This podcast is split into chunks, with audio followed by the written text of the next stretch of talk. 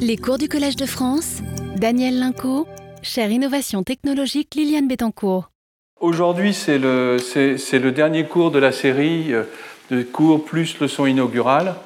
Et l'objectif de, de, de, ce cours, c'est finalement de faire un peu euh, un, un, résumé ou de donner, mettre en perspective un petit peu toutes les différentes leçons ou approches qu'on a pu développer, que ce soit sur la technologie, sur les cycles de vie, sur tout ça, et essayer de regrouper ça dans, le, dans un objectif qui est celui qui est l'objectif euh, le, plus important, celui de la transition énergétique et surtout de la transition écologique hein, au niveau de la planète et qui est sur le fond euh, ce qui m'a motivé euh, depuis la nuit des temps. J'aime bien la physique, j'aime bien la chimie, j'aime bien la science, mais j'aime aussi la Terre, la nature et le futur, le futur de l'humanité. Alors donc je vais, je vais, je vais essayer d'aborder un exercice assez difficile qui est les visions prospectives. On a quelque chose, on a une situation, on a un système, et puis on se dit qu'est-ce qui sera demain? Et je dirais que les, bibliothèques ou les, sont peuplées d'innovations qui n'ont pas réussi et qu'en fait, pour, quelque chose qui transforme les choses, il y en a peut-être 10 ou 1000 ou 100 000 qui ne, les transforment pas. C'est-à-dire qu'en fait, quand quelque chose est, on, on, pense qu'on a quelque chose qui va changer, va donner des solutions euh, pour résoudre des problèmes, souvent on se trompe. Alors en fait, euh, j'ai aussi un plaisir immense qui est celui d'accueillir André Joffre. Alors André, voilà, André, André c'est une histoire commune très longue parce que il faut voir que l'énergie solaire en France, c'est aussi une petite tribu avec des gens qui se connaissent depuis parfois 10 ans, 50 ans, il y a des jeunes, il y a des... c'est même une tribu non seulement au niveau français, mais au niveau mondial, international.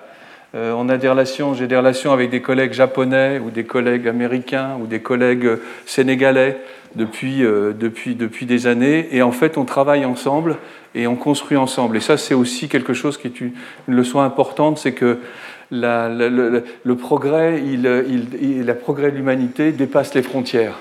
Et donc, c'est aussi un, Alors, André vous parlera du futur à la lumière. Je m'étais promis de finir mes phrases. Je ne sais pas si vous avez remarqué, je saute souvent d'une phrase à l'autre. J'ai remarqué ça parce que j'ai revisionné quelques cours et je me suis dit, oulala, le futur à la lumière des expériences et évolutions actuelles sur le plan local. Donc André, c'est vraiment, comme je vous disais, un très grand plaisir parce qu'André est, un des acteurs, un des pionniers du solaire en France et surtout aussi du développement. Moi, je suis beaucoup dans la recherche, euh, dans l'aspect un peu prospectif, mais j'ai surtout consacré mon temps à développer les recherches, les outils, les matériaux dont je vous ai parlé, la table de Mendeleïev, etc., etc. Et André est aux manœuvres, à la manœuvre sur tout ce qui est, bah, finalement, à quoi ça sert tout ça euh, Est-ce que ça va servir à quelque chose? Comment développer les choses localement? Et c'est un autre monde, c'est d'autres spécialités. Et je suis vraiment très heureux que tu fasses le, finalement le cours final euh, de, de toute cette, tout cet enseignement. Alors photovoltaïque et transition énergétique, vision à 10 ans, 30 ans. Et je, comme la dernière fois, je, je, je, rajoute aussi le drapeau ukrainien pour montrer que les belles visions qu'on peut avoir à 10 ans, 20 ans, 30 ans, 50 ans, elles, pas, elles peuvent aussi complètement être modifiées par la folie humaine et par euh, la guerre, par euh, d'autres, éléments. Et je, souhaite vraiment que le peuple ukrainien sorte victorieux de, de cette situation et qu'on retrouve la paix. Mais pas, pas, qu'en Ukraine, mais dans le monde.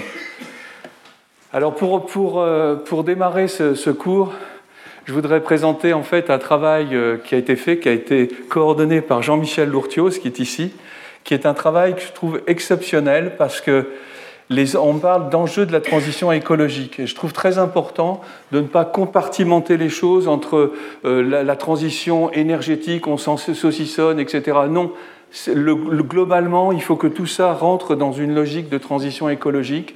Et cet ouvrage qui est en accès libre, hein, je vous, vraiment, je vous recommande d'aller le voir. Il y a beaucoup d'auteurs, tous les thèmes sont, traités et il est en open access euh, avec l'adresse qui est indiquée ici. Donc un grand merci aussi à toute l'équipe et à Jean-Michel pour euh, ce document que j'ai pas encore complètement eu le temps de découvrir et de déguster, mais il y a certains passages. Et ce que j'ai beaucoup aimé, c'est notamment comment il est introduit et cette sorte de rose des vents, de rose des vents des, des, des, des problèmes et des choses qu'il faut qu'on règle. Je la trouve très bien. Vous voyez, l'acidification des océans, l'ozone stratosphérique, le cycle de l'azote, le phosphore, l'utilisation de l'eau, le changement d'utilisation des sols, l'érosion de la biodiversité, l'augmentation des aérosols dans l'atmosphère, l'introduction d'entités nouvelles dans la biosphère. Et puis finalement, il y a un cadran qui est le changement climatique, qui est extrêmement important et qui lui-même est, lié au changement énergétique et à la transition énergétique. Donc vous voyez, ça replace les choses dans leur, euh, contexte et dans leurs enjeux. Et là, on a une, quelque chose de très clair. Nous sommes euh, à l'origine euh, de ce changement climatique avec euh, ces courbes qui ont été faites par le travail extraordinaire qui a été fait par le GIEC sur, sur ces travaux, où on montre vraiment, regardez à gauche, c'est 2000 ans. 2000 ans de, de, stabilité du CO2. J'ai l'impression qu'il ne fonctionne pas le, le, le, pointeur. Il y a 2000 ans de stabilité du CO2, vous voyez l'échelle, 1750. Hein pas 2000 tout à fait. 1750 et 270. Regardez ce qu'on a été capable de faire en, 270 ans. Et on l'a fait sur le CO2, on l'a fait sur, euh, sur, euh, sur le méthane, les oxydes d'azote, etc.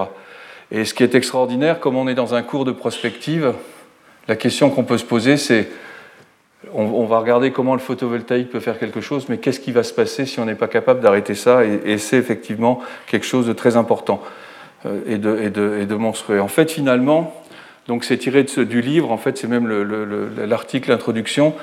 Ce sont les activités humaines, en particulier avec l'exploitation des énergies fossiles, qui sont à l'origine euh, de ce changement atmosphérique. Et voyez, entre 1960 et 2020, le passage de 320 à 420, donc un gagné 100.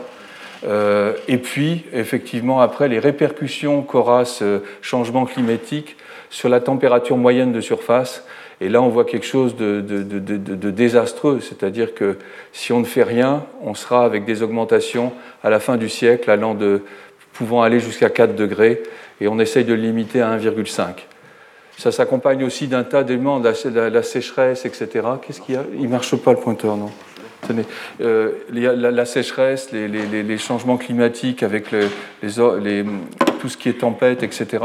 Et regardez l'incidence sur le niveau moyen des océans, sachant qu'une bonne partie de l'humanité est située près de la mer et à des niveaux très bas. Donc les enjeux sont considérables et je dirais que l'ensemble de mon activité du, cours et, tout est centré sur trouver des solutions et apporter la pierre à l'édifice pour les solutionner. Alors pour faire ça, ce que nous devons faire, ce que nous devons faire, nous devons réduire les émissions de CO2. Et, voilà les, courbes qui sont faites par, euh, au niveau du World Energy Outlook 2021. C'est l'Agence internationale de l'énergie dont je vous parle régulièrement, qui finalement établit chaque année euh, la, vision. Et on voit apparaître les, les différents scénarios. Le scénario où on fait rien, le scénario où on fait un peu, le scénario où on fait euh, encore mieux, et puis le scénario qui s'appelle NZE, et NZE, ça veut dire Net Zero Emission by 2050, donc euh, à, zéro émission. Et puis sinon, vous avez un, scénario intermédiaire qu'on appelle le SDS, qui est, euh, un, scénario qu'on considère de développement soutenable, et puis finalement, le, step, c'est celui qui, qui, si on ne fait pas grand-chose, quoi. Et ce qu'on voit, c'est regarder les conséquences au niveau de la fin du siècle, au niveau des températures. On voit qu'on pourrait aller entre 1,5 degré, on voit que le 1,5 degré, il est quand même euh, assez inscrit. Et puis ensuite, on voit que ça peut monter à plus de 2,5 degrés. Donc les enjeux sont vraiment considérables. Finalement, euh, comme je vous l'indiquais, euh, l'origine de tout ça, c'est quand même l'utilisation des énergies fossiles, ce miracle de la, de la révolution industrielle qui l'a permis mais qui nous a aussi accompagnés de, bah, ce, dramatique problème qu'on a à résoudre aujourd'hui. Et l'approche mon approche, c'est de dire retournons, recourons au soleil. Il faut redécouvrir le soleil, il faut redécouvrir l'énergie qui nous vient du soleil, qui quelque part est intéressante parce qu'elle n'a pas la contingence de la finitude de la planète. On dit tout est, tout est restreint. La, planète, c'est un petit monde. En fait, on vit dans un système clos les ressources sont restreintes, l'alimentation est restreinte, tout est restreint. Il y a une chose qui n'est pas restreinte et qui est importante à, rappeler parce que c'est celle qui peut nous donner de l'espoir aussi. C'est que la lumière du Soleil est extraterrestre, par définition. Elle nous vient du Soleil, même d'un réacteur de fusion. Et cette lumière une quantité considérable qui nous arrive sur la Terre et qui est d'ailleurs à l'origine de nos problèmes. L'effet de serre vient quand même du fait que cette lumière se réfléchit, est captée, etc. Donc on voit que la lumière, c'est un peu la chaleur du Soleil, c'est notre problème, où ça, il y a une conséquence, mais c'est aussi une solution. Donc euh, l'idée du photovoltaïque, c'est se brancher sur la lumière et se brancher directement à 100 pièces tournantes, 100, 100 etc. Et c'est quelque chose d'extraordinaire qui a été acquis par la science, par euh, toutes les avancées que j'ai pu vous, vous indiquer durant les différents cours. Quels sont les atouts de cette technologie photovoltaïque dans la transition énergétique? Alors j'ai surtout fait un transparent sur les atouts. J'aurais pu en faire un autre sur les, choses qui restent à régler. On en a parlé, la question des ressources, la question de l'utilisation des sols, etc. On peut, faire du, on peut faire mal du photovoltaïque, mais il a des atouts. Et l'atout essentiel, c'est une conversion directe, c'est-à-dire que l'humanité dispose d'un moyen de, d'un moyen de se brancher directement sur le Soleil. Et ça, c'est quelque chose de très important. Souvenez-vous du, du, premier, euh, du premier transparent de, pour la leçon inégale où j'ai montré les deux personnes dans le désert qui regardent le Soleil, qui disent There must be a source of energy here. Il doit y avoir une source d'énergie. En fait, on peut se brancher directement sur le Soleil pour produire de l'électricité. Et avec l'électricité, je dirais, on fait ce qu'on veut. On fait ce qu'on veut. Donc en fait, il y a la conversion directe. Point essentiel pour euh, jouer un rôle dans la transition énergétique, il faut qu'il y ait une compétitivité économique. Si le moyen de transformation est hors de prix, euh, il n'y aura pas photo, c'est pas quelque chose qui contribuera, ou c'est quelque chose qui ne contribuera qu'à la marge euh, sur la transition énergétique, mais pas de façon considérable. Ensuite, il y a l'abondance de la ressource. Alors déjà, on a vu avec la lumière du soleil que quelque part, on a une ressource illimitée à notre disposition. D'autre part, l'abondance de la ressource, oui, soleil, mais il y a aussi la ressource silicium. Contrairement à ce qu'on dit souvent, la ressource silicium, elle est très abondante. Euh, il faut apprendre à, faire de la métallurgie du silicium sans CO2, etc. Mais il y en a sous nos pieds, il y a du silicium par nous, à nous de l'utiliser. Puis le petit peu de phosphore ou le petit peu de bore, c'est des choses. Donc on a une deuxième chance je dirais, il y en a une troisième aussi, c'est qu'on a de l'eau pour faire l'électrolyse. Donc, vous voyez, on est quand même pas, on est quand même, on part quand même d'une corbeille de départ qui est quand même assez, assez bien fournie. Ensuite, quoi qu'on en dise, le bilan du CO2, CO2 du, photovoltaïque est excellent. Quand on le compare au bilan euh, du pétrole, du gaz ou du charbon, qui est à peu près d'un kilogramme par, euh, par kilowattheure, ça va entre 500 et 1 kilogramme, on est entre 15 et 30 grammes du kilowattheure. Alors on va pas faire une course à l'échalote entre les différentes technologies. Les technologies qui sont à ce niveau-là, il y en a qui sont plus bas. L'éolien, par exemple, est plus bas. Le nucléaire est considéré comme étant plus bas, au entre 6 et 12.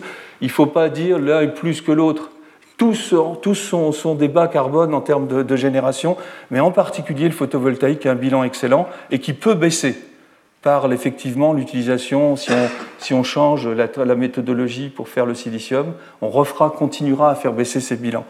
Ensuite, point très important, il se déploie très rapidement dans le monde entier. Vous l'avez vu avec euh, la vitesse à laquelle les installations se font, la vitesse à laquelle la pénétration au niveau électrique se fait dans tous les continents aujourd'hui. Et ce déploiement est important. Vous pouvez installer une centrale solaire d'un gigawatt en six mois. Et vous pouvez peut-être produire les panneaux en six mois ou un an aussi avec les usines adéquates. Donc on a une situation où on peut répondre à la rapidité de la chose, euh, on peut répondre à, à, cet enjeu de réagir dans les années qui viennent. Ensuite, c'est un système multi-échelle, et ça c'est extrêmement important il va du milliwatt au gigawatt. Et effectivement, moi je regarde toujours le, principe que euh, ce qu'on nous dit euh, et tout, c'est que les petits ruisseaux font des grandes rivières. Ça veut dire qu'en fait, il ne faut pas négliger les petites choses, aussi bien en économie d'énergie, comme fermer les lampes, ou, en, collecte d'énergie. Euh, et ça, c'est très important, et ça va du milliwatt jusqu'au multi-gigawatt, et ça a ses fonctions. Point important également, euh, c'est aussi une technologie non dangereuse. Et enfin, la marge de progression est importante, et je vous l'ai expliqué sur les rendements avec les fameuses cellules tandem, etc. Je vous donne l'exemple, qu'on peut vous donner, c'est effectivement cette fois-ci en échelle linéaire, ce qui s'est passé depuis, maintenant 30 ans ou 40 ans, et puis effectivement le temps de retour énergétique qui est assez impressionnant aussi, qui baisse, qui a moins d'un an maintenant, alors qu'en 90 il était au-dessus de 3 ans, pour une durée de vie de, de 25 ans. Donc on a vraiment des atouts avec cette technologie. Puis finalement, comme on va parler de précision, pré, de prévision future, c'est intéressant de parler de prévision passée. Et en fait, dans le passé, c'est aussi les historiens essayent de, ils jouent sur le, passé pour essayer de voir ce qui va ce qui va, quel, quel, sera le futur. Il faut revenir sur ces prévisions. Et je vous l'avais déjà montré en, session inaugurale. Euh, là, on a euh, la, gloire et les, en fait, on a euh, un peu tout ce qui, tout ce qui, tout ce qu'il faut qu'on soit, où il faut qu'on soit conscient quand on veut euh, développer des prévisions pour le futur. Il ne faut pas considérer que le futur, il est sa simple translation de ce qu'on a aujourd'hui. C'est pas parce que quelque chose existe à 0,01% que demain il sera pas à 1, à 10, à 100.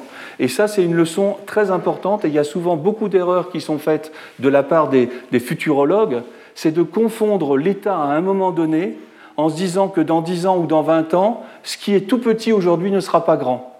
Vous prenez un baobab, au début, il est tout petit. N'empêche que venez quelques années ou dizaines d'années après, vous verrez ce que c'est. C'est vrai pour toute chose, il faut voir la vision qui est de la dynamique de croissance. Et ce qui est intéressant, c'est de regarder ces scénarios qui sont faits par l'Agence internationale de l'énergie et qui sont assez extraordinaires parce qu'ils reprennent les prévisions en fonction de l'année des prévisions. Et l'intérêt, c'est qu'ils font des prévisions chaque année. Et chaque année, ils remodifient leurs prévisions jusqu'à 2035. C'est intéressant comme exercice. Donc chaque année, ils ont la courbe de retour de ce qui s'est passé, ils réajustent, etc. Et regardez ce qui se passe. En fait, les prévisions les plus anciennes sont celles qui sont les plus, finalement, qui disent qu'en 2020 ou 2030, il n'y aura pas du tout de photovoltaïque. Alors donc en fait, c'est des prévisions qui, quelque part, sous-estiment complètement ce qui s'est passé dans la réalité. Et au fur et à mesure qu'on se rapproche, euh, qu'on augmente dans le temps, comme la courbe de croissance réelle, c'est celle-là, vous voyez, c'est les points noirs, ben finalement, la prévision qui était déjà fausse là, elle est réactivée, on met celle-là. Et puis quand on voit celui-là, on met celui-là. Et puis quand on voit celui-là, on met celui-là, etc. On continue. Donc on a tendance, la prévision a tendance à suivre ce qui se passe dans la réalité. Donc ça veut dire que le moteur, il est en dehors de la prévision que les paramètres qui vont jouer sur cette prévision sont en dehors. Et puis regardez la situation réelle en 2020. Ça explose tous les compteurs. Donc on est dans une situation qui est très intéressante et quand on va regarder ce qui va se passer maintenant, on va se risquer à essayer de faire des prévisions en 2020. Il faut avoir en conscience euh, ce, cette mécanique des, des, scénarios qui est nécessaire, mais qui quelque part où il faut être critique par rapport aux scénarios et être capable de les remettre en cause. C'est vrai aussi, euh, sur le même, dans le même document du MIT, euh, vous avez aussi une courbe que cette fois-ci je n'avais pas présentée, mais que je trouve intéressante. Regardez, c'est une prévision de 2009 sur ce qui va se passer en 2030, sur le prix des capitaux euh, installés, du PV installé. Là, on est, en fait, euh, il prévoyait, alors c'est une prévision qui est faite en 2009, vous voyez, donc c'est quand même assez loin. Regardez ce qui se passe. On estime qu'en 2030, on sera autour de 4 dollars par watt. Et regardez ce que déjà au MIT, en 2014, ils ont observé. Ils ont observé que la décroissance était comme ça. Donc vous voyez d'une corrélation entre le coût, le coût, le prix de vente ou de production a baissé beaucoup plus vite que ce qui était prévu. Et comme il a baissé plus vite, on en a produit plus. Et là, il y a un effet boomerang qui fait que ces deux chiffres sont bien intercalés. C'est bien parce que l'on a réduit les coûts par augmenter, par l'industrie à démarrer, que quelque part, on a pu avoir ces croissances. Si les coûts étaient restés au même niveau, il n'y aurait pas eu ce, décollage. Et là, je reprends maintenant des prévisions européennes des prévisions qui sont faites en 2008 par, euh, euh, aujourd'hui ça s'appelle plus EUPV euh, e plateforme, mais c'est quelque chose de la communauté européenne, une plateforme faite par la Commission qui, est, qui, qui, elle, travaille aussi sur ces questions d'évaluation des, des, scénarios. Et regardez la situation, donc en 2008, voilà ce qu'on a. On a prévu, donc il prévoit assez bien, mais il prévoit quelque part que la compétitivité avec l'électricité du réseau quelque part, bah, elle serait dans une certaine mesure ce qu'on appelle le bulk cost, c'est le coût de l'électricité, c'est autour de 4, 4 centimes du kilowattheure, 4-5 centimes. Et vous voyez que la compétitivité par rapport au pic, euh, ce que vous payez vous au utility peak, c'est ce que vous avez payé à la maison par exemple, vous voyez que cette compétitivité, elle était déjà prévue pour arriver assez tôt, en particulier quand il y a des niveaux d'ensoleillement assez élevés. on voit qu'en fait, cette courbe-là,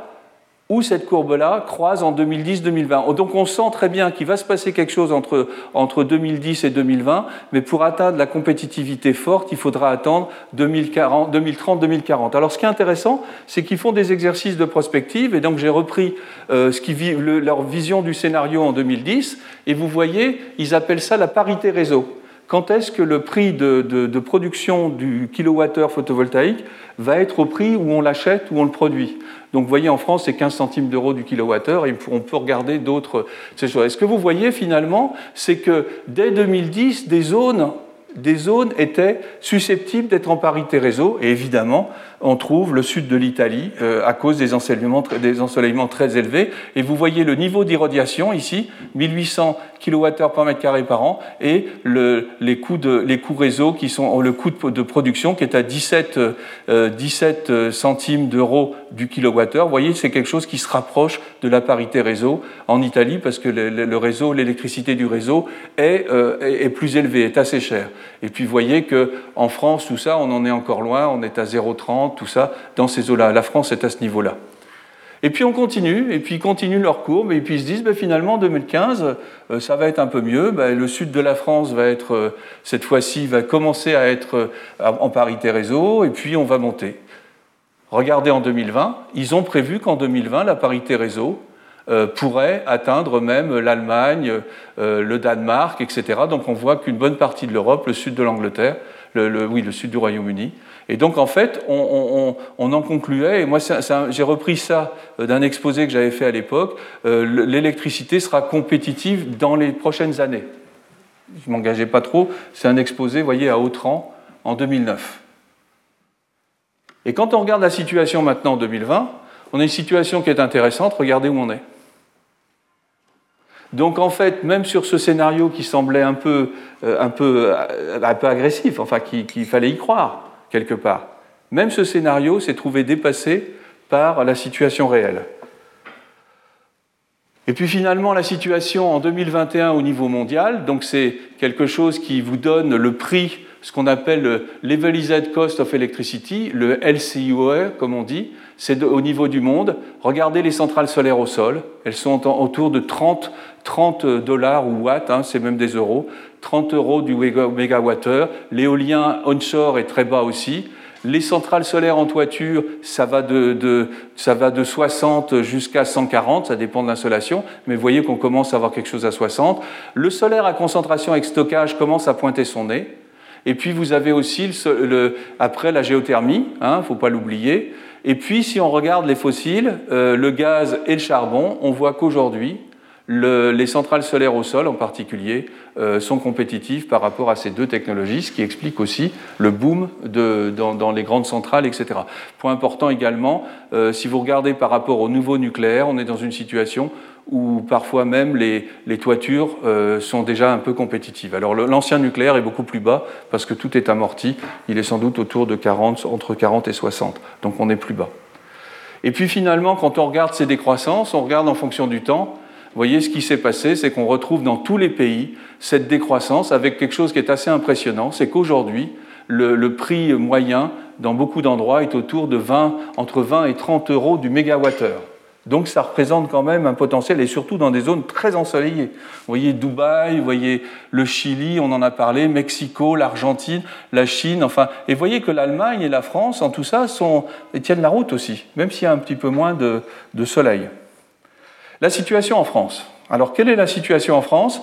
Bien, une façon d'évaluer la, compétitivité sur la situation en France, c'est de regarder les, appels d'offres de la Commission de régulation de l'énergie, la CRE, et on voit en fait que finalement en France, Euh, ça, c'était, je pense, en 2018 ou 2019. Vous voyez que le prix moyen des, dossiers pour les installations de grande puissance, 56 euros du mégawattheure. Pour celles entre 500 kW et 5 MW, 63. Et pour celles qui sont ombrières, etc., entre 500 kW et 10 MW crête, 87. Et évidemment, pour les toitures de particuliers, euh, c'est un peu plus. Comme on l'a vu, ça peut être 100. Donc ça montre quand même qu'on est dans un. C'est pas une vue de l'esprit sur ce qui se passe ailleurs, etc. C'est ici que ça se passe au niveau des réductions de coûts. Et l'évolution en fonction du temps montre que finalement, ce qui décroît, euh, on, est arrivé assez vite à un prix, plancher. Je pense qu'on va peut-être baisser, mais pas forcément beaucoup. Ce qui va beaucoup baisser, sans doute, c'est les toitures, le solaire sur toiture, solaire sur ombrière, etc., etc. Voilà la situation en France au niveau des années passées, comme on dit. Les années passées, c'est à la fois les installations annuelles depuis ben finalement 2008, c'est le Grenelle de l'environnement, le début des tarifs d'achat. Et c'est là que les choses ont démarré. Vous voyez que ça démarre assez, fort, même très fort. En 2010-2011, ça monte assez fort. Ça va jusqu'à 1700 euh, mégawatts d'installés dans l'année, donc 1,7 euh, euh, gigawatts. Et donc ça, c'est 2011. Et puis ici, vous avez un pic, regardez-le. La raison pour laquelle ce pic, c'est que les tarifs d'achat ont été arrêtés. Il y a eu un moratoire. On a décidé que ça allait trop vite, trop cher, que ça allait coûter beaucoup. Et la France a décidé de, ralentir. Le ralentissement a été tellement profond qu'il a fallu attendre 2021 pour commencer à voir une remontée très importante. Effectivement, l'année dernière, il y a eu 2,6 gigawatts qui ont été installés. Donc ce qui est important, là on voyait le lien entre la politique, le pilotage de la politique au niveau macro et la réalité, comment ça se traduit sur le, dossier. Donc aujourd'hui, il y a 13,6 13, gigawatts qui sont installés. Et puis quand on regarde un peu plus en détail, on s'aperçoit qu'évidemment les endroits où il y a le plus de, de, solaire, c'est dans le sud, hein, Occitanie, la Nouvelle-Aquitaine. Le record, c'est en Corse. Hein, et le solaire couvre déjà 3% de l'électricité française en quelques années. Donc ça vous donne un élément aussi concret, et là ce n'est pas des gigawatts, c'est vraiment en terawattheure, c'est vraiment en énergie. Et puis on trouve dans... Alors il y a beaucoup, beaucoup de dossiers, euh, c'est même très dur parfois de s'y retrouver parce qu'il y a beaucoup de, dossiers qui sont constitués. Là par exemple, c'est un, un, think tank qui s'appelle France Territoire Solaire qui donne des choses et il m'intéresse parce qu'il redonne la même courbe, mais il montre ce qui est en autoconsommation sans injection. Donc euh, il, il décrit les choses sur les toitures et c'est ça que j'aime bien. C'est qu'ils redescendent à savoir quelle est la part relative des différents marchés. Est-ce que, les toitures se développent? Est-ce que c'est plutôt les grandes fermes? Et en fait, tout se développe, les grandes fermes se développent, mais on voit quand même une tendance aussi au développement sur les choses locales au niveau des toitures. Et voilà l'analyse du parc photovoltaïque en autoconsommation. Alors c'est cumul des raccordements par trimestre en nombre d'installations. Vous voyez quand même, euh, il y a 12 000, aujourd'hui, il y a 12 000 personnes en France où il y a 12 000 installations. Donc en fait, on est dans une situation où euh, il y a une augmentation de ces installations et que ça continue, il pourrait y avoir un effet euh, boule de neige dans les années qui viennent. Ce qui est très important aussi, c'est pas de se cantonner uniquement sur la partie, euh, production, les terawattheures, les terawatts, mais quelle réalité socio-économique, quelles sont les conséquences de cette industrie, sur de ce développement sur le plan socio-économique. Et là, je vous recommande le baromètre des énergies renouvelables qui est édité par Observer. Et là, vous voyez, regardez, c'est la courbe des emplois. Aujourd'hui, en 2020, il y a 8000 ETP qu'on appelle des équivalents temps plein.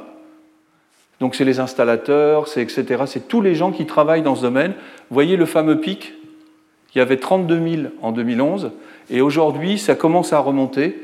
Et au fait, ce qui est très intéressant, c'est qu'on peut répartir les métiers, et, les métiers au niveau de l'installation, l'exportation, les études préalables, la fabrication, l'exploitation, et voyez les secteurs. Hein, les secteurs, il y a les équipements fabriqués en France, et je vous fais juste remarquer qu'il y a un trou dans la raquette un petit peu, c'est le défaut de fabrication en France. C'est-à-dire que c'est un point qui est à développer, développer des usines qui fabriquent des modules, purifier du silicium, etc. Et on a un trou, et je pense que ça, apparaît assez bien au niveau de ce type de, camembert, comme on dit. Alors maintenant, on vient aux, prévisions pour le futur. Alors ça va être plus difficile, parce que là, le passé, c'est facile à regarder, il n'y a qu'à dire, il n'y avait qu'à faire ça, il n'y a qu'à faire ci, il n'y a qu'à faire ça, on l'a bien vu. Maintenant, comment on fait pour le futur? Eh bien, le futur immédiat, il est quand même assez bien balisé par la loi de programmation pluriannuelle de l'énergie, où vous avez en fait, euh, vous avez en fait euh, la puissance solaire aujourd'hui qui est installé. Vous voyez, vous retrouvez les 13,5 gigawatts. Vous avez ici les projets en développement. Et les projets en développement, alors RPD, je ne sais pas ce que ça veut dire, mais en fait, vous voyez que vous avez dans le, dans le, dans le tiroir, dans la file, comme on dit, dans la file d'attente, il y a pratiquement 23 gigawatts de solaire qui sont déjà en train de, de se préparer. Et donc, normalement, l'objectif de la programmation plurimanuelle de l'énergie en 2023, donc on est tout près, qui est de 20 gigawatts, il y a des chances qu'il soit rempli. Et aujourd'hui, on, on, est, on compare celui-là à celui-là, on est à 64 de remplissement ou de, de, succès. Du, donc, donc, euh, par contre, après, en 2028, ça se vient, il y a deux options. Il y a une option basse et une option haute qui sont autour de, de 39. Euh, euh, ici, alors attendez que je ne dise pas de bêtises, l'option basse est à. l'option basse, oui, est à 35 ici, un peu plus 36, et l'option haute est autour de 44 gigawatts. Vous voyez qu'il y a un saut à faire en quelques années entre 23 et 26, et là on peut s'interroger, euh, mais je pense qu'on en reparlera euh, tout à l'heure. La façon de programmer aussi, c'est de regarder ce qui est, de regarder cette fois-ci, avoir une vision globale. C'est très important de sortir de ce qui est uniquement le photovoltaïque pour regarder notamment les futurs énergétiques. C'est des rapports qui viennent juste de, de sortir. Vous voyez, c'est octobre 2021.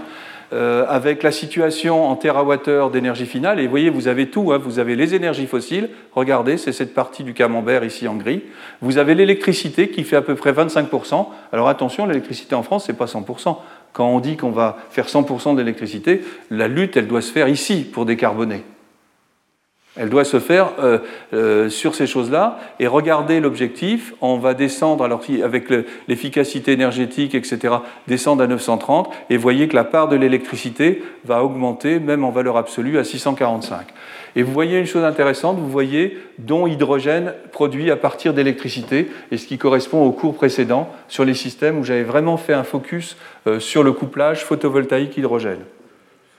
Alors maintenant, voilà, on va regarder les scénarios et les scénarios qui sont dans les tuyaux en France.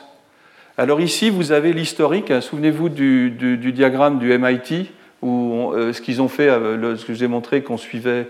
Voilà les prévisions en France. Vous avez l'historique, donc on est ici à 13 500 en 2021. Et notre objectif 2023 euh, est ici à 20 000. Et puis après, on voit qu'on a l'option haute de la PPE ou basse de la PPE. Et on voit qu'on a cette trajectoire qui peut basculer de là à là.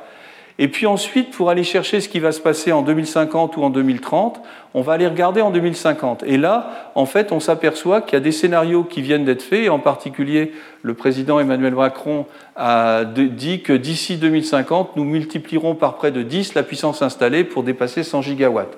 Donc tout le monde est content, parce qu'effectivement, c'est un saut euh, qualitatif. Voilà celui qu'il vient de dire pour dépasser. Donc euh, le dépasser, ça pourrait dire aller plus haut. Donc je me suis dit, regardez ici, ça fera environ 110 TWh si on raisonne en énergie, mais 100, 100, gigawatts en raisonnant en puissance. Et puis on, se dit, on pourrait peut-être aller plus haut, 208 gigawatts, etc. Et il y a un autre scénario, vous voyez, où ça stagne beaucoup plus, le NO3. Et c'est effectivement un scénario dans lequel le solaire est quelque part un peu bridé par le développement en parallèle du nucléaire. Donc en fait, vous voyez que les deux sont quand même un peu des vases communicants en matière de programmation énergétique. Et si on regarde ces scénarios dans le détail, on voit que c'est très très bien fait. On voit les scénarios, le M0, le M1, le M23, etc. Vous voyez euh, les capacités installées et vous voyez que le scénario 100% renouvelable est à 208 gigawatts de solaire c'est-à-dire ce que j'ai montré dans le diagramme précédent. Vous voyez qu'on peut passer de 100 à 208, et là c'est un scénario qui est un scénario de neutralité carbone, etc. Et ça c'est des scénarios, vous voyez, où là il n'y a, ni nucléaire euh, existant ni futur, il, y reste ici du nucléaire existant, du nucléaire existant. Et vous voyez qu'on baisse, on, baisse à, 125. Euh, le, l'éolien, il change un peu, mais enfin c'est intéressant de voir ça aussi. Et puis voilà les scénarios qui sont les, trois derniers scénarios, où cette fois-ci, il y a installation des, EPR, etc. Et ce qu'on voit, c'est que au fur et à mesure qu'on développe, euh, ben, on ne va pas faire les choses en double, on diminue la, part, du solaire. Donc tout ça, c'est des scénarios qui se discutent aujourd'hui, qui sont des éléments de débat et de discussion, et qu'il faut prendre, et qu'il faut discuter de façon euh, rigoureuse, etc., etc. Alors l'empreinte au sol, monsieur, je vais beaucoup insister lors des premiers cours sur l'empreinte au sol. L'empreinte au sol qu'on a euh, du photovoltaïque, je vous avais parlé que pour la consommation euh, euh, d'électricité en France ou la production d'autour de 500 TWh, il fallait environ 5000 km. En disant 5000 km, c'est peu par rapport aux 50 000 de surface artificialisée, etc. Donc c'est possible, c'est-à-dire que quand on, on part 5000 à 50 000, on se dit si on mettait, si la plupart des toits de nos maisons étaient, étaient couverts, etc., on aurait, on aurait facilement plus que ça.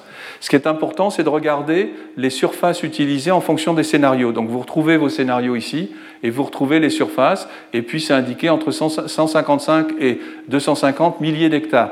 On traduit ça en kilomètres carrés, je préfère, c'est entre 1500 et 2500.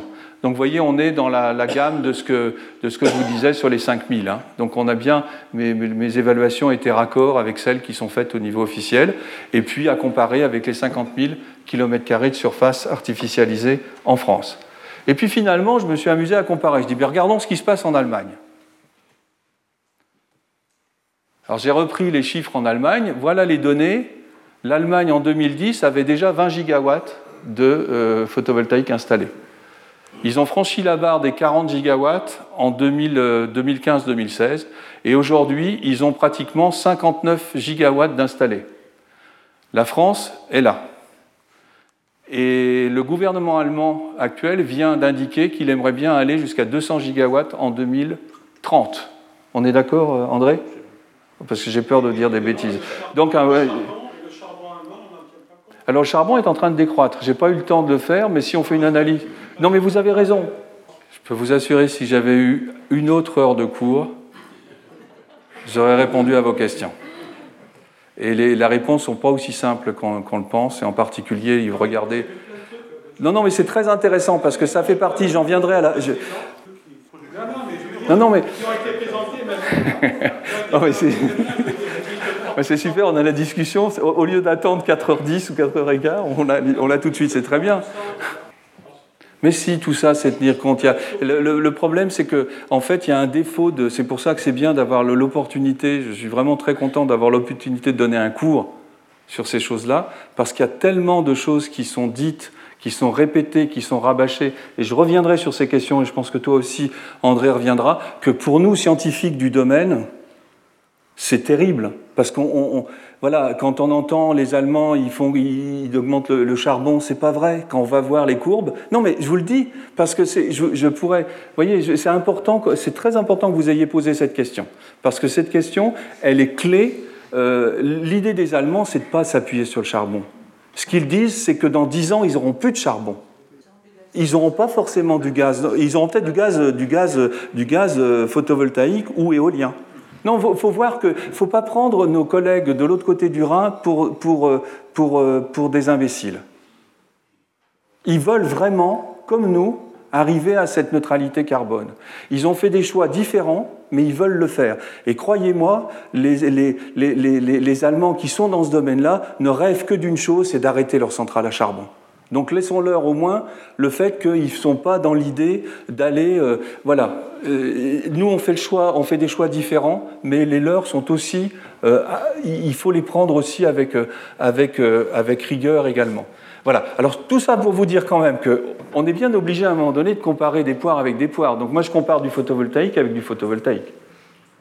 Donc on prend la situation, elle suppose pour les Allemands de faire 16 gigawatts par an d'installation photovoltaïque. La France à côté sur celui-là est à 3 gigawatts. Vous voyez qu'on en est près. On en est assez près. On était à 2,6 cette année, donc on est sur la bonne voie. Néanmoins, euh, effectivement, le choix allemand est très différent. C'est une vision des futures technologiques ou énergétiques différentes, et effectivement, ils vont se donner les moyens, ou ils devront le faire, peut-être qu'ils n'y arriveront pas, d'aller vers cette, euh, vers cette situation-là. Voilà, donc là vous avez le M0 100% ONR. Là vous avez le N2 et là vous avez le NO3 qui correspond à ce que je vous avais donné. Quelle prévision au niveau mondial? Donc c'est bien, on a regardé la France, on a regardé l'Allemagne, on regarde au niveau mondial. Alors j'aime bien les prévisions qui de temps en temps se réalisent. Et il y en a une qui est remarquable, que j'avais présentée au Sénat en novembre 2011 lors d'une invitation sur les stratégies énergétiques françaises. En reprenant quelque chose qui venait de sortir, qui était le programme Sunshot. Le programme de Sunshot, ça veut dire objectif soleil. Il faisait écho au programme Moonshot, qui est objectif lune, qui a été lancé par euh, John Fitzgerald Kennedy, donc qui a été lancé en 62 et en 69, ils se sont posés sur la lune. Quel était le programme Moonshot qui, quand même, du point de vue des, ambitions, reprendre pour la programmation d'État américaine, de reprendre le nom euh, Sunshot alors qu'ils avaient Moonshot, il faut quand même qu'on puisse comparer les choses au niveau des ambitions et des objectifs. Voilà, faut que ce soit, faut que c'est un vrai défi. Hein. Aller sur la Lune en 1962, c'était un vrai défi. Eh bien, leur défi, c'était de dire, regardez la situation euh, du photovoltaïque en prix, le dollar par watt, combien je paye mon système installé en, dollars par watt? Euh, ici, en, en 2004, 8 dollars par watt. Il n'y a pas photo, ça ne peut pas se développer. Le processus de diminution des coûts, on l'a vu déjà, et il avait déjà commencé en 2010. Et voilà leur système de référence. Vous voyez, le programme, il est de 2011, et puis ils se disent, bon, on va prendre le prix, prix système de référence. Ils étaient à 3,80 dollars par watt et ça se répartissait entre ce qu'on appelle l'électronique, balance of system et les modules. Ça, ça revient au cours de la, dernière fois. Donc vous voyez les équilibrages entre le module. Euh, le prix ne vient pas que du module, il vient de tout ce qu'il y a derrière. Il y a même les frais financiers parfois aussi qu'il faut, prendre, les frais de location, etc. Et regardez, leur objectif, c'est clair. En, 2020, en 2030, alors attendez que je ne dise pas de bêtises, en 2020, non, non, c'était la compétitivité en 2020 à 1 dollar par watt. Donc c'est simple, c'est un chiffre rond, 1 dollar par watt, on veut y arriver. Et ils regardent sur quoi ils doivent jouer, sur le rendement, tout ça pour y arriver, puis ils se disent, mais finalement, on devrait pouvoir y arriver si on est capable de passer 1,7 à 0,5, de 1,88 à 0,4, et puis de 0,22 à 0,1. Et c'est ce qui s'est passé. On est d'accord hein? C'est même moins. Donc voilà, on est dans une situation où finalement ce programme Sunshot a été réalisé avec succès. Et ce que je vous, tout, ça derrière, c'est qu'en fait, la loi qu'on a, qu'on a du mal à voir, euh, je l'avais donné dans le premier cours, c'est qu'en fait, vous êtes, dans le cas du solaire et de l'éolien, vous êtes dans des, courbes de croissance et une courbe logarithmique, cette fois-ci en production en TWh, donc ça c'est 10 puissance 4 TWh, 10 puissance 3, 10 puissance 2, 10 puissance 1. Regardez l'éolien ou le solaire. Quand vous êtes en 2004 et que vous avez des décisions à prendre au niveau énergétique, est-ce que vous allez considérer le solaire et l'éolien? Ben Non. De regarder le solaire et l'éolien, le... tous les autres sont bien au-dessus à des niveaux très élevés, plusieurs décades de plus. Puis finalement, ce qui se passe, c'est que vous regardez d'un peu plus près, vous voyez que ça pousse, et que ça pousse très vite. Regardez la croissance de l'éolien et du solaire. Et finalement, ce qui s'est passé depuis 2000, c'est que l'augmentation est très importante alors que les autres stagnent. Donc résultat, c'est la raison pour laquelle ces deux sources d'énergie euh, ont, été perçus par les Allemands, les Chinois, etc., comme étant des sources d'avenir. Et l'avenir, effectivement, peut se dessiner euh, assez rapidement dans la mesure où euh, elles vont pouvoir justement aller chasser le charbon, voyez, chasser le charbon, chasser le gaz, et puis vous arrivez, et, quand on extrapole, alors ça peut être plus bas, je peux me tromper, hein, mais c'est pour 2030. Donc vous voyez, on est dans une situation où la substitution d'un certain nombre d'énergies fossiles avec le, le, solaire photovoltaïque et l'éolien, ou le solaire thermique, ce n'est pas du, l'ordre du rêve, c'est de l'ordre d'une réalité. Et puis quand on regarde, on retrouve ces notions de progression avec ici la production électrique par euh, l'hydraulique, le vent, le, PV ou le, solaire et les autres renouvelables, biomasse, etc. Vous voyez le décollage notamment de ces nouvelles énergies. Et j'ai comparé ici avec le décollage, voyez, le décollage du nucléaire dans les années 80, 70-80, et puis depuis euh, bah, cette situation où il y aura peut-être un nouveau décollage, mais néanmoins c'est quand même quelque chose qui n'a pas beaucoup bougé. Et donc il y a une interrogation sur les dynamiques respectives des différents domaines. Une autre façon de voir euh, le, passage de l'arrivée d'une nouvelle technologie, c'est en fait d'aller regarder des, paramètres sur le marché, le nom. Ici, ce qui est intéressant, c'est que ça donne toutes les, technologies, et puis ça montre ici, il y en a une qui démarre, c'est le nombre de pays qui adoptent la technologie. Donc on le fait avec, on le, fait avec le, téléphone, Internet. Regardez Internet, il y a 200 pays qui l'ont, voyez Et ça s'est fait en combien? en, Même pas en, en 10 ans, 15 ans. Donc c'est extrêmement rapide. Regardez le solaire photovoltaïque ici, il est là. Il y a plus de 100 pays.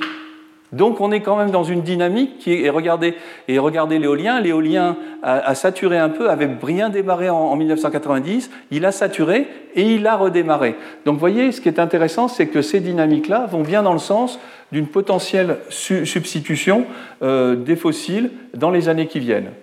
Et puis enfin, euh, l'AIE qui est euh, ici, dans, dans l'Energy Outlook de l'AIE, on revoit maintenant ce qu'il faudrait faire, voyez, avec les différents scénarios pour revenir à la neutralité carbone en 2050. Et vous voyez qu'ici, le solaire et le vent euh, sont considérés. Donc on a des, des prédictions de l'AIE dont on verra si elles se réalisent ou non, mais néanmoins, on voit que la proportion euh, de solaire, de solaire et d'éolien est très importante. Je vous recommande vraiment d'aller regarder ce rapport. Il est très long, mais il est, il est très intéressant.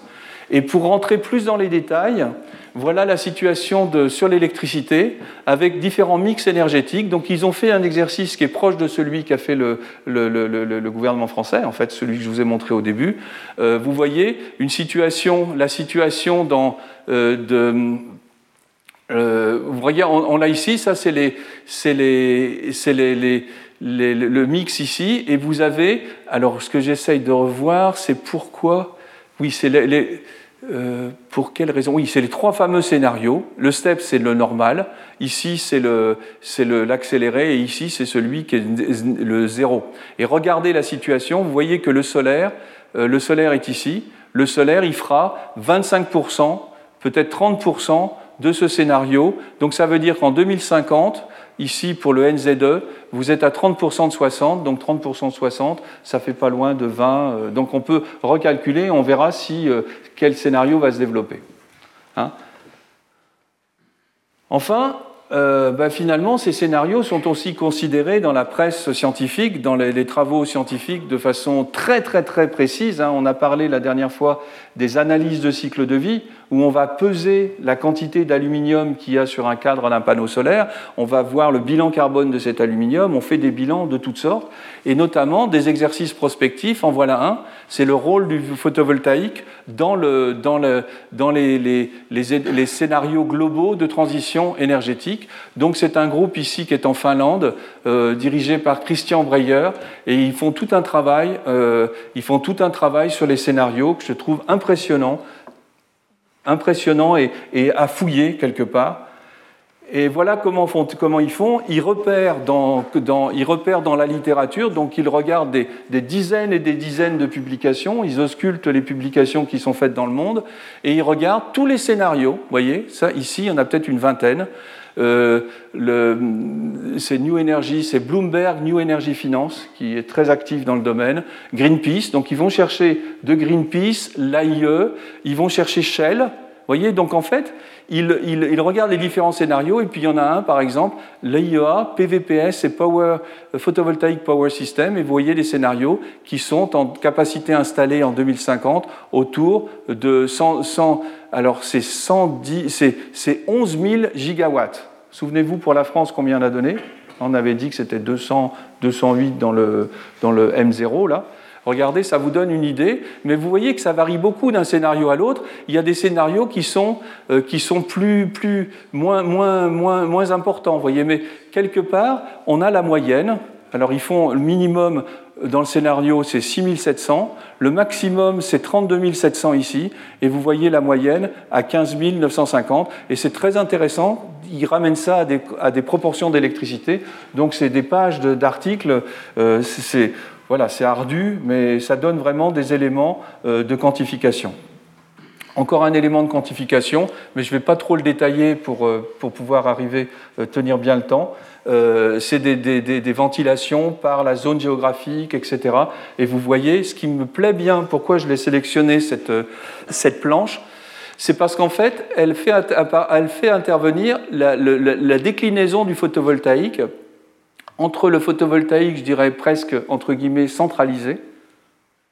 et le photovoltaïque décentralisé, ce qu'on appelle les prosumers. Prosumers, c'est producteur-consommateur. C'est consumer, c'est producteur-consumer. En France, on dit les, les prosumers aussi. Il y en a, il y en a un autre nom. Consommateur. Ouais, Consommateur. Consommateur. Prosommateur, voilà, c'est ça. Donc c'est un peu cette idée, on produit et on consomme, donc c'est tout ce qui est développement local. Donc vous voyez, ça varie aussi en fonction des pays, des scénarios. C'est sûr qu'il y a des pays en particulier où le, ce qui va beaucoup se développer, c'est dans des villages, des sites isolés, etc. Et il n'y aura pas forcément du, du, photovoltaïque centralisé. Un article très intéressant qui est sorti euh, il y a quelques années, il est sorti en 2019 dans Science. Et alors là, vous avez, je ne vous ai pas mis toutes les adresses. Hein. Mais voyez le nombre de personnes, donc on retrouve la dimension collective, et ça ressemble un peu au GIEC, ça ressemble à tous ces travaux qui sont faits aujourd'hui sur quelque part l'avenir du monde, c'est que le monde se met en réseau un peu pour travailler, et vous voyez des gens qui sont de tout, il y a des Japonais, donc je connais bien Masafumi Yamaguchi, Andreas Bett, qui est le directeur, du Fraunhofer, de l'Institut Fraunhofer à Fribourg, euh, et donc euh, Pierre Verlinden, qui est un, il est, il est, belge et il a longtemps travaillé en Chine. Et je pourrais vous décrire les gens, euh, certains que je connais dans la communauté, d'autres que Sarah Kurtz, elle est américaine, elle est au NRL, etc. Et Nancy Hegel, je la connais pas. Donc il y, a, y a, beaucoup de renouvellement aussi. Il y a des Chinois. Enfin, bon, c'est très important pour montrer le travail collectif qui est fait. Puis finalement, il joue aussi à ce jeu des scénarios. Alors l'article est également intéressant mais ce qui est important de voir, c'est que vous voyez euh, qu'il compare euh, des pétawatts. Alors le pétawatt, c'est combien? 10 puissance 15, 10 puissance... Le péta, le péta c'est 1000 Tera. Donc le Tera, c'est 10 puissance 12, le péta, c'est 10 puissance 15. Et là, je commence à... Après, il y a l'hexa. L'hexa, c'est 10 puissance 18. 18.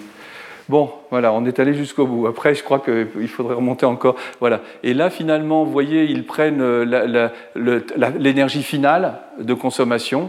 Et voyez que vous passez en 2000, il était à 80. Ils imaginent en 2050 pas vraiment une décroissance. Hein. Ils imaginent qu'on sera plutôt à 150 pétawatts-heure par an, c'est de l'énergie finale. Hein. L'énergie primaire, c'est encore plus élevé. Hein. là, c'est l'énergie finale qui est donnée au consommateur sous forme d'essence, sous forme, etc. Et regardez l'électricité mondiale. Et il explique aussi de façon très nette, et ça, on le retrouve, on le retrouve aujourd'hui beaucoup dans les scénarios, c'est que les usages de l'électricité vont augmenter. C'est-à-dire qu'on va avoir de l'électricité qui va électrifier les transports, etc. Euh, et donc, en fait, euh, les générations qui, vont passer sur l'augmentation de l'usage de l'électricité qui, qui reflètent euh, l'électrification, l'augmentation de l'électrification. Ça, c'est très important parce qu'effectivement, les nouveaux usages de l'électricité, ça ne va pas être simplement pour, comme à l'ancienne. On a une tendance très forte en énergie à compartimenter, à travailler en silo. C'est-à-dire qu'on regarde l'électricité, puis on regarde le gaz, et puis on regarde les autres. Et en fait, il faut travailler, c'est des vases communicants. C'est-à-dire que euh, quand on dit, par exemple, en France, que l'électricité est décarbonée, oui, c'est vrai. Mais l'électricité de demain, celle qui va augmenter, elle, elle ira prendre sur le. cette électricité va compenser des choses qui sont carbonées, puisqu'on va remplacer du fossile. Donc en fait, il faut bien voir que les, les silos, l'électricité française ou l'électricité du monde, elle n'est pas dans une ligne droite, elle, doit, elle va échanger, se développer avec les autres compartiments. Et l'objectif, c'est que l'électricité, gagne des parts quelque part par rapport aux fossiles, par rapport au charbon, par rapport à tout ça, et notamment en particulier servent à produire de l'hydrogène qui va, qui va servir dans les, dans, les, dans les aciéries à remplacer le, la carboréduction par euh, une, une hydro, hydroréduction ou une réduction par l'hydrogène. Et puis quand on regarde ici, vous voyez, vous voyez les scénarios, ils ont repris cette fois-ci le World Energy Outlook, donc c'est bien le type de rapport dont je vous parlais tout à l'heure, de 2018, donc euh, ils n'ont pas pris un ils ont pris un récent. Et ils ont pris le SDS. Le SDS, c'est déjà bien. Regardez la prévision et regardez eux ce qu'ils prévoient. Ils prévoient qu'au euh, max, ici, il y aura peut-être 70 terawatts de photovoltaïque installés dans le monde. Donc ça va de 70 jusqu'à plus de 20 ici. Et l'AIE, à une certaine époque, ici, était à 7, si je ne me trompe pas. Donc en fait, on voit que ces scénarios sont des scénarios dans le domaine du possible. Vous voyez qu'ils arrêtent même la croissance exponentielle pour aller vers une croissance linéaire qui est plus raisonnable. Tout le monde sait qu'une exponentielle, à un moment donné, est finie par euh, rattraper l'entrée du Bécher. Puis finalement, pour terminer, je vais essayer d'avoir une, réflexion sur les scénarios. Qu'est-ce qui les gouverne? Est-ce que c'est rigoureux? Est-ce que c'est comment on peut s'interroger sur les scénarios?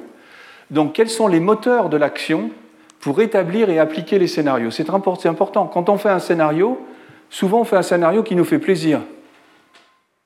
La première réaction, on peut se dire voilà, on, translate simplement, il n'y a pas de rupture on fait un scénario qui est dans la continuité de ce qui existe, etc. Ça, c'est normal, c'est la tendance normale, ce qui existe aujourd'hui existera demain, etc. Donc, est-ce que le scénario est uniquement basé sur les faits? De façon très rigoureuse. Le scénario, bien sûr, il est impliqué par l'urgence. Quand quelque chose est urgent, on a intérêt à faire des scénarios. Hein. regardez les situations actuelles. Est-ce qu'il est, euh, guidé par les solutions qu'on envisage? On a plutôt un bias pour telle solution ou telle autre. Est-ce qu'il est aussi beaucoup dépendant des intérêts et des idées reçues? Très important également. La preuve, c'est qu'on ne fait pas la même chose en scénario en Allemagne et en France, pour répondre à votre question tout à l'heure. Oui, oui, oui, l'aspect politique. Alors, je vais revenir sur le, pilotage, sur la vision. Mais vous avez raison, j'aurais dû le rajouter. Je ne vais pas le faire là parce que je ne vais pas manger le temps, mais vous avez raison. Bien sûr, mais la politique, c'est grâce à ça qu'on fonctionne aussi. Elle est, noble. Hein. Alors, il y a ensuite les débats et les controverses, et enfin les idéaux.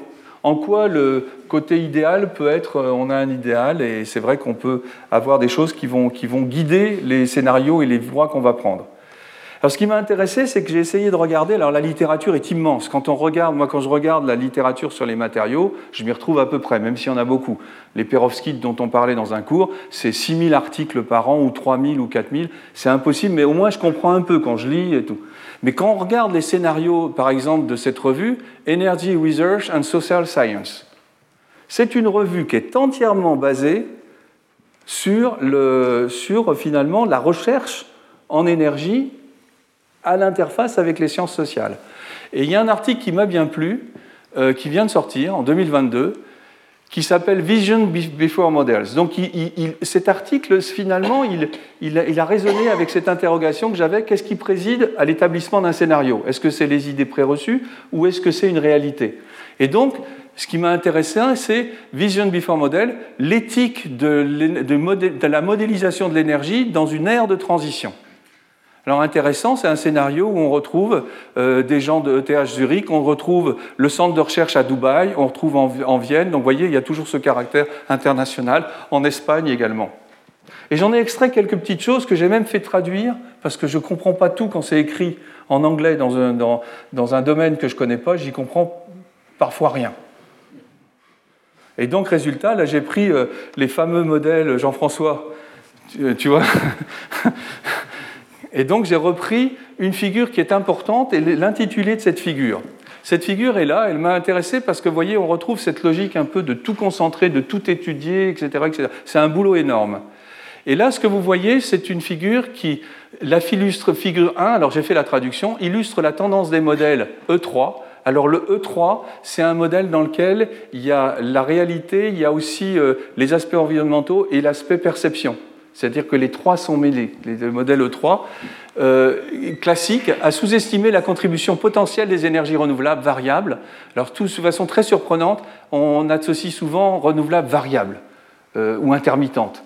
C'est comme si on voulait vraiment la qualifier d'un truc pour qu'elle aille moins vite. Quoi. Ou, on, voilà, c'est d'abord des énergies renouvelables. Euh, alors, il y a le double. La contribution, vous voyez, donc ce qui est très important, c'est qu'il constate qu'il y a une sous-estimation de cette, euh, de cette contribution. Et ce qui est intéressant, c'est qu'ils disent euh, le photovoltaïque a produit 837,9, attention, c'est précis, et l'éolien 1606 TWh, ce qui rend déjà 139 des 891 scénarios du GIEC pour 2050 obsolètes 30 ans à l'avance.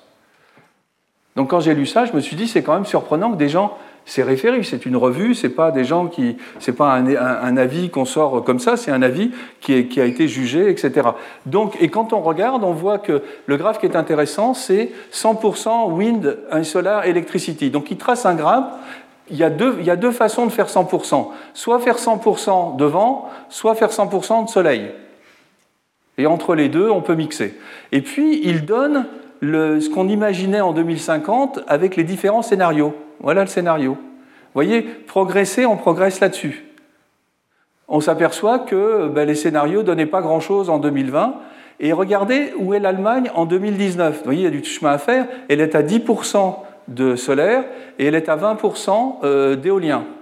Et vous prenez le Danemark, le Danemark, il est très fort en éolien, vous voyez, un peu de solaire, mais il est à 55% d'éolien. Et vous regardez les scénarios qui sont là, Bogdanov, etc., sont des scénarios plus récents, les publics sont accessibles, et on voit que ce sont des scénarios à majorité solaire, mais qui se rapprochent des scénarios à 100%. Victoria, c'est en, Australie, je crois. Donc voilà quelque chose de très intéressant, et regardez, tous les carrés ici sont des carrés correspondant à ces scénarios euh, qui ont été faits. Vous voyez qu'ils ils ont tendance à quelque part assez sous-estimé le, potentiel de, croissance. Et là, je ne vais pas vous le lire, ça sera dans les transparents que je vous donnerai, mais j'ai tenu à vous traduire le résumé tel quel, et donc ils appellent les modèles énergie, économie, environnement. Et donc occupent une place importante dans la politique énergétique et la planification d'atténuation du changement climatique. Ces modèles ont un bilan mitigé lorsqu'ils sont évalués rétrospectivement et présentent des biais qui peuvent les rendre contre-productifs pour une politique prescriptive pendant la transition. Nous soutenons qu'en période de transition énergétique, il est préférable de développer une vision du futur système énergétique souhaité plutôt que de s'appuyer sur des solutions technico-économiques basées sur des objectifs simples, par exemple les émissions de carbone plus faibles. Donc en fait, il, demande vraiment à ce que notre politique énergétique soit sous-tendue par une démarche de vision et que celle-ci soit intégrée accepter, etc. Et puis il donne un élément, effectivement, que j'ai remis, le, cas de l'Allemagne, qui est effectivement ce qu'on dirait vision-driven, guidé, guidé par la vision, guidé par ce qu'ils veulent pas ou ce qu'ils veulent. Et puis en fait, idéalement, ces modèles devraient être ouverts, exploratoires, réflexifs et intégrer la dynamique de l'innovation. Et finalement, voilà, c'est la, courbe qui donne ici. Ils ont une courbe ici, euh, ils montrent comment ces deux, choses se font. Vision Driven Policy Scenario qui est ici, et vous avez Conventional Policy Cycle, et ils montrent qu'en fait, finalement, on arrive au même résultat, euh, on arrive à, mais il y a la notion de désir apparaît. Et ça, je crois que c'est quelque chose qui est important, la, perception qu'on peut avoir de notre environnement, de la façon dont on veut ou on ne veut pas. Donc ce qui m'a intéressé, c'est de voir théoriser des choses que j'avais de façon intuitive, mais sans forcément d'éléments théoriques à mettre euh, derrière. Il y a 200 références dedans. Donc c'est pour vous dire que c'est... Bon. Et alors, un, exemple typique des scénarios vision, il y a l'exemple phare, évidemment, qui est l'exemple allemand. Ni fossile ni nucléaire, c'est une vision, 1980, et donc ils sont pour aller vers le 100% renouvelable. Le plan européen est aussi une vision, 20-20-20 en Europe pour 2020. Pourquoi on prend 20-20-20 Parce que ça sonne bien, ça, voilà, 20-20-20, et ça donne aussi une direction. Et on s'aperçoit que, euh, voilà, c'était quoi? C'était 20% d'efficacité énergétique, 20% des émissions de réduction et 20% de renouvelables. Il y a aussi un objectif 50% de renouvelables en, 2050. Vous voyez, on fait sonner les choses et ça donne des objectifs. C'est une vision quelque part. Parce que sur le fond, euh, ça pourrait être 55, ça pourrait être 40, ça pourrait être 30. On dit 50 parce que ça donne l'élan. Et puis l'objectif 30-30-30, que je suis à l'Institut photovoltaïque, on nous avait demandé en 2015, lors de la COP, d'avoir un, white paper. et puis on a, on a dit, bah, l'objectif c'est 30-30-30 en 2030. Alors après, on a décliné 30 cubes, 30 au cube, etc. etc. Qu'est-ce que c'est? C'est des modules à 30% de rendement, des modules, à 30 centimes d'euros du watt, et en 2030. Vous voyez, c'est une façon de, réunir et de, fédérer les, comment on dit? De, ça, fédère les, initiatives, quoi. Ça, ça, ça, donne des éléments fédérateurs, et c'est pas simplement le rendement, c'est pas seulement d'aller en 2030. En général, en 2030, on devrait y arriver. Et puis c'est aussi 30 centimes. Donc on associe le rendement, le coût, et on pourrait mettre aussi des objectifs sociaux ou des objectifs économiques. Et puis finalement, les débats. Ça, c'est très important parce que c'est un élément de, Et j'ai repris des éléments qui étaient dans les options sur la table euh, sur, euh, sur le, dossier qui a été fait. Et en fait, vous voyez, on, a, on a des analyses Et on dit les réacteurs troisième génération, on veut leur coût s'accroître, tandis que les énergies renouvelables a diminué, c'est vrai. Pour autant, les caractéristiques même de l'éolien et du solaire ne permettent pas de conclure en comparant leur seul coût de production. La variabilité de la production doit être compensée par des moyens de flexibilité. Alors voyez, donc on voit, on voit quelque chose qui dit finalement, euh, tout ce qu'on dit, c'est pas tout à fait forcément, il faut tenir compte des coûts intégrés. Néanmoins, ce qu'on connaît, c'est les LCOE, et donc on doit travailler là-dessus. Et la discussion doit comparer le coût complet des différentes options. Ça, c'est quelque chose qu'on entend, mais moi, j'ai pas vu tellement de chiffres qui permettraient de renverser la chose en disant que quelque part. Euh, donc en fait, c'est important, mais voyez que c'est une remise en cause de la notion de LCOE dont je vous ai parlé.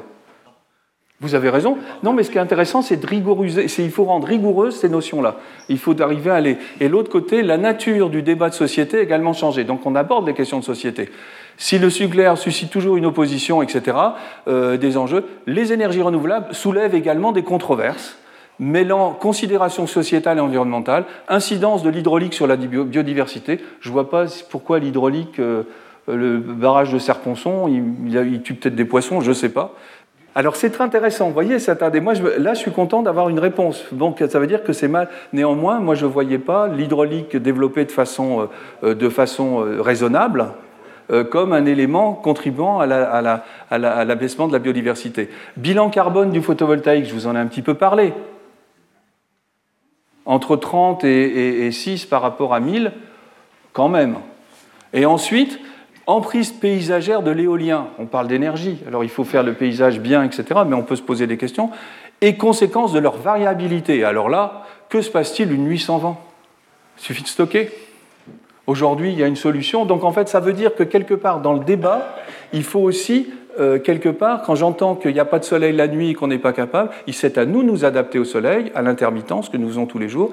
Quelque part, il ne faut pas le prendre comme un fait acquis qu'on euh, a du pétrole, ou etc. Donc c'est une réflexion sur les débats. Euh, cette réflexion est intéressante parce qu'on la retrouve dans différents, rapports. Le présent relatif, alors bon, à les scénarios, donc on revient au scénario. Les partisans d'une cible 100% NR affirment avec raison, ah, c'est intéressant quand même, que beaucoup de prédictions alarmistes sur les limites techniques à l'intégration des NR faites par le passé se sont révélées fausses. C'est quand même intéressant.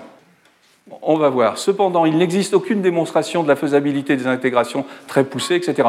Moi, l'exemple du Chili, par exemple, c'est les systèmes qui commencent à exister, c'est déjà le cas. Et puis, cette incertitude a suscité un scepticisme quant à la possibilité. Euh, voilà. Donc, en fait, en fait, on voit que par rapport à ça, on n'y va pas, on, on avance peut-être un peu trop à reculons. Et enfin, si vous voulez avoir d'autres visions qui sont intéressantes, et je vous, encourage à aller la voir, c'est d'assister, d'écouter les, conférences. Vous voyez, 100% ENR, c'est possible. Euh, c'est Jean-Marc Jancovici qui a une autre vision.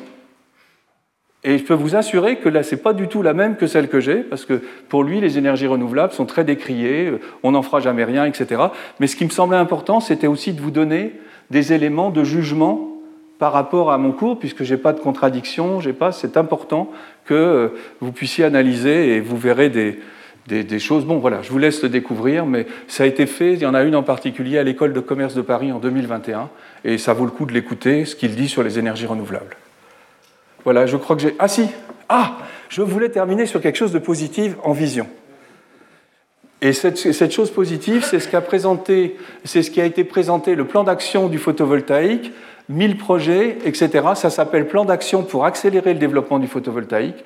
Et là, je l'ai trouvé exceptionnel parce que les points qui étaient dedans, les mesures présentées sont toutes des mesures extrêmement intéressantes, très positives, accompagner les acteurs, les développeurs, etc. Je pense qu'il ne faudrait pas oublier le plan de réindustrialisation pour produire des modules en France, euh, de panneaux solaires en France, mais néanmoins, c'est une très belle vision à laquelle je souscris cette fois-ci à 100%. Merci pour votre attention. Retrouvez tous les contenus du Collège de France sur www.colège-2-france.fr.